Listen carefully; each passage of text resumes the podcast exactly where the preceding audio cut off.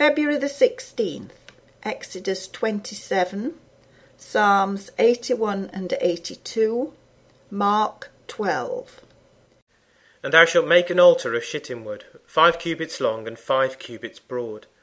The altar shall be foursquare, and the height thereof shall be three cubits. And thou shalt make the horns of it upon the four corners thereof.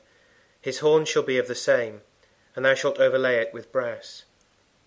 And thou shalt make his pans to receive his ashes, and his shovels, and his basins, and his flesh hooks, and his firepans. All the vessels thereof thou shalt make of brass. And thou shalt make for it a grate of network of brass, and upon the net shalt thou make four brazen rings in the four corners thereof. And thou shalt put it under the compass of the altar beneath, that the net may be even to the midst of the altar. And thou shalt make staves for the altar, staves of shittim wood, and overlay them with brass. And the staves shall be put into the rings, and the staves shall be upon the two sides of the altar to bear it. Hollow with boards shalt thou make it, as it was showed thee in the mount, so shall they make it.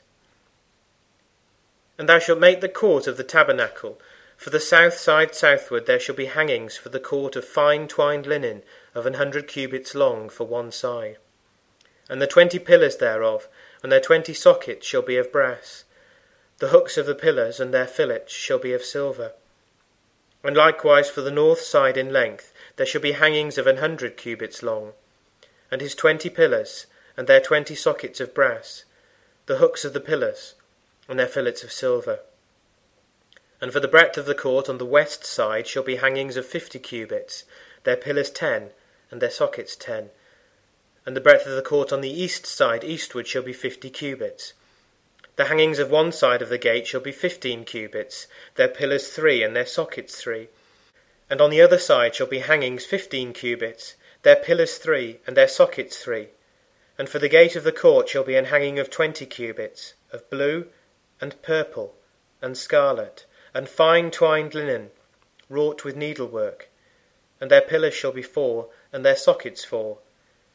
All the pillars round about the court shall be filleted with silver, their hooks shall be of silver, and their sockets of brass.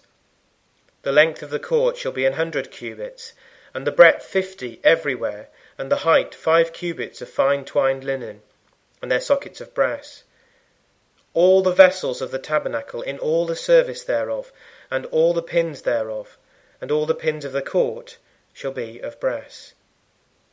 And thou shalt command the children of Israel that they bring thee pure oil, olive, beaten for the light, to cause the lamp to burn always.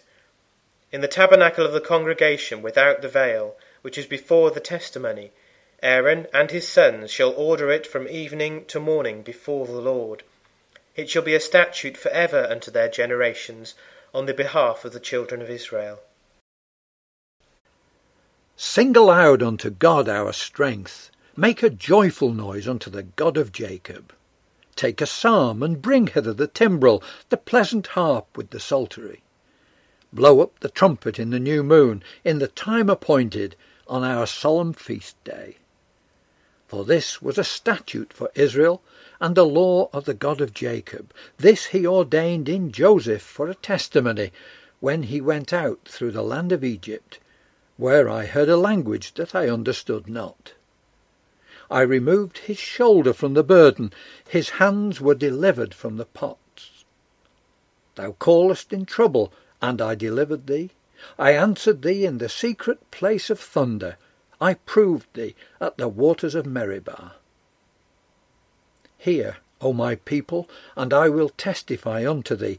O Israel, if thou wilt hearken unto me, there shall no strange God be in thee, neither shalt thou worship any strange God.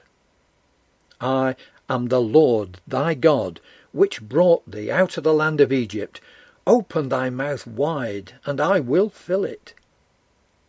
But my people would not hearken to my voice, and Israel would none of me. So I gave them up unto their own heart's lust, and they walked in their own counsels. Oh, that my people had hearkened unto me, and Israel had walked in my ways! I should soon have subdued their enemies, and turned my hand against their adversaries.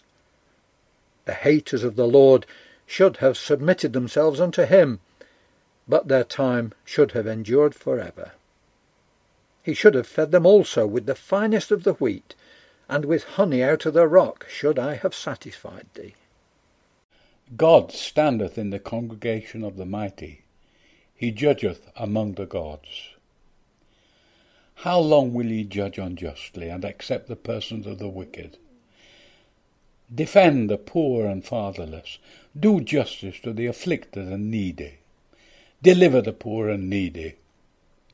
Rid them out of the hand of the wicked. They know not, neither will they understand. They walk on in darkness. All the foundations of the earth are out of course. I have said, Ye are gods, and all of you are children of the Most High. But ye shall die like men, and fall like one of the princes. Arise, O God, judge the earth, for thou shalt inherit all nations. And he began to speak unto them by parables. A certain man planted a vineyard, and set an hedge about it, and digged a place for the wine fat, and built a tower, and let it out to husbandmen, and went into a far country. And at the season he sent to the husbandmen a servant, that he might receive from the husbandmen of the fruit of the vineyard. And they caught him, and beat him, and sent him away empty. And again he sent unto them another servant, and at him they cast stones, and wounded him in the head, and sent him away shamefully handled. And again he sent another, and him they killed, and many others, beating some and killing some. Having yet therefore one son, his well beloved, he sent him also last unto them, saying, They will reverence my son. But those husbandmen said amongst themselves, This is the heir, come, let us kill him, and the inheritance shall be ours. And they took him, and killed him, and cast him out of the vineyard. What shall therefore the Lord of the vineyard do? He will come and destroy the husbandmen, and will give the vineyard unto others. And have ye not read this scripture? The stone which the builders rejected is become the head of the corner. This was the Lord's doing, and it is marvellous in our eyes. And they sought to lay hold on him, but feared the people, for they knew that he had spoken the parable against them, and they left him and went their way. And they sent unto him certain of the Pharisees and of the Herodians to catch him in his words. And when they were come, they said to him, Master, we know that thou art true, and carest for no man, for thou regardest not the person of men, but teachest the way of God in truth. Is it lawful to give tribute to Caesar, or not? Shall we give, or shall we not give? But he, knowing their hypocrisy, said unto them, Why tempt ye me? Bring me a penny that I may see it. And they brought it. And he saith unto them, Whose is this image and superscription? And they said unto him, Caesar's. And Jesus answering said unto them, Render to Caesar the things that are Caesar's, and to God the things that are God's. And they marvelled at him.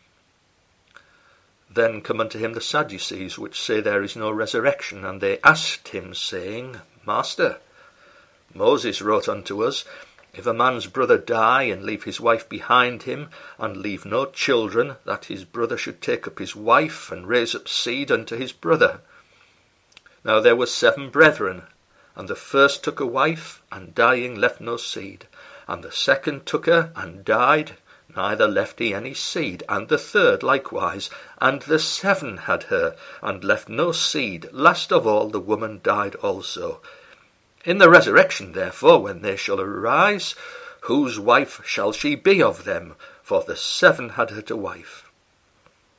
And Jesus answering said unto them, Do ye not therefore err, because ye know not the Scriptures, neither the power of God? For when they shall rise from the dead, they neither marry, nor are given in marriage, but are as the angels which are in heaven. And as touching the dead that they rise, have ye not read in the book of Moses how in the bush God spake unto him, saying, I am the God of Abraham, and the God of Isaac, and the God of Jacob? He is not the God of the dead, but the God of the living. Ye therefore do greatly err.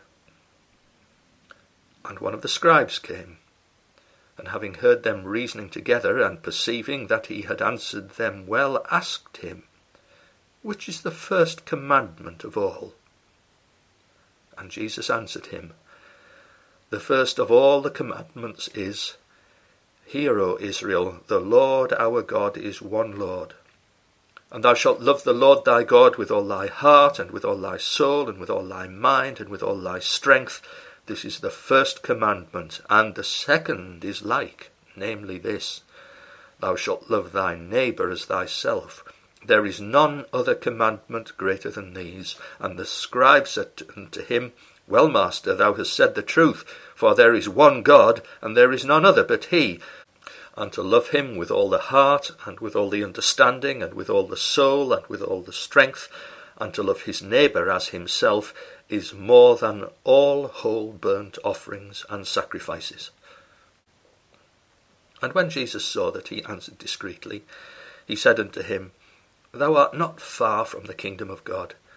And no man after that durst ask him any question.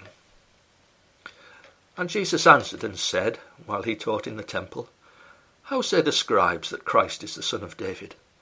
For David himself said by the Holy Spirit, The Lord said to my Lord, Sit thou on my right hand till I make thine enemies thy footstool. David therefore himself calleth him Lord, and whence is he then his son?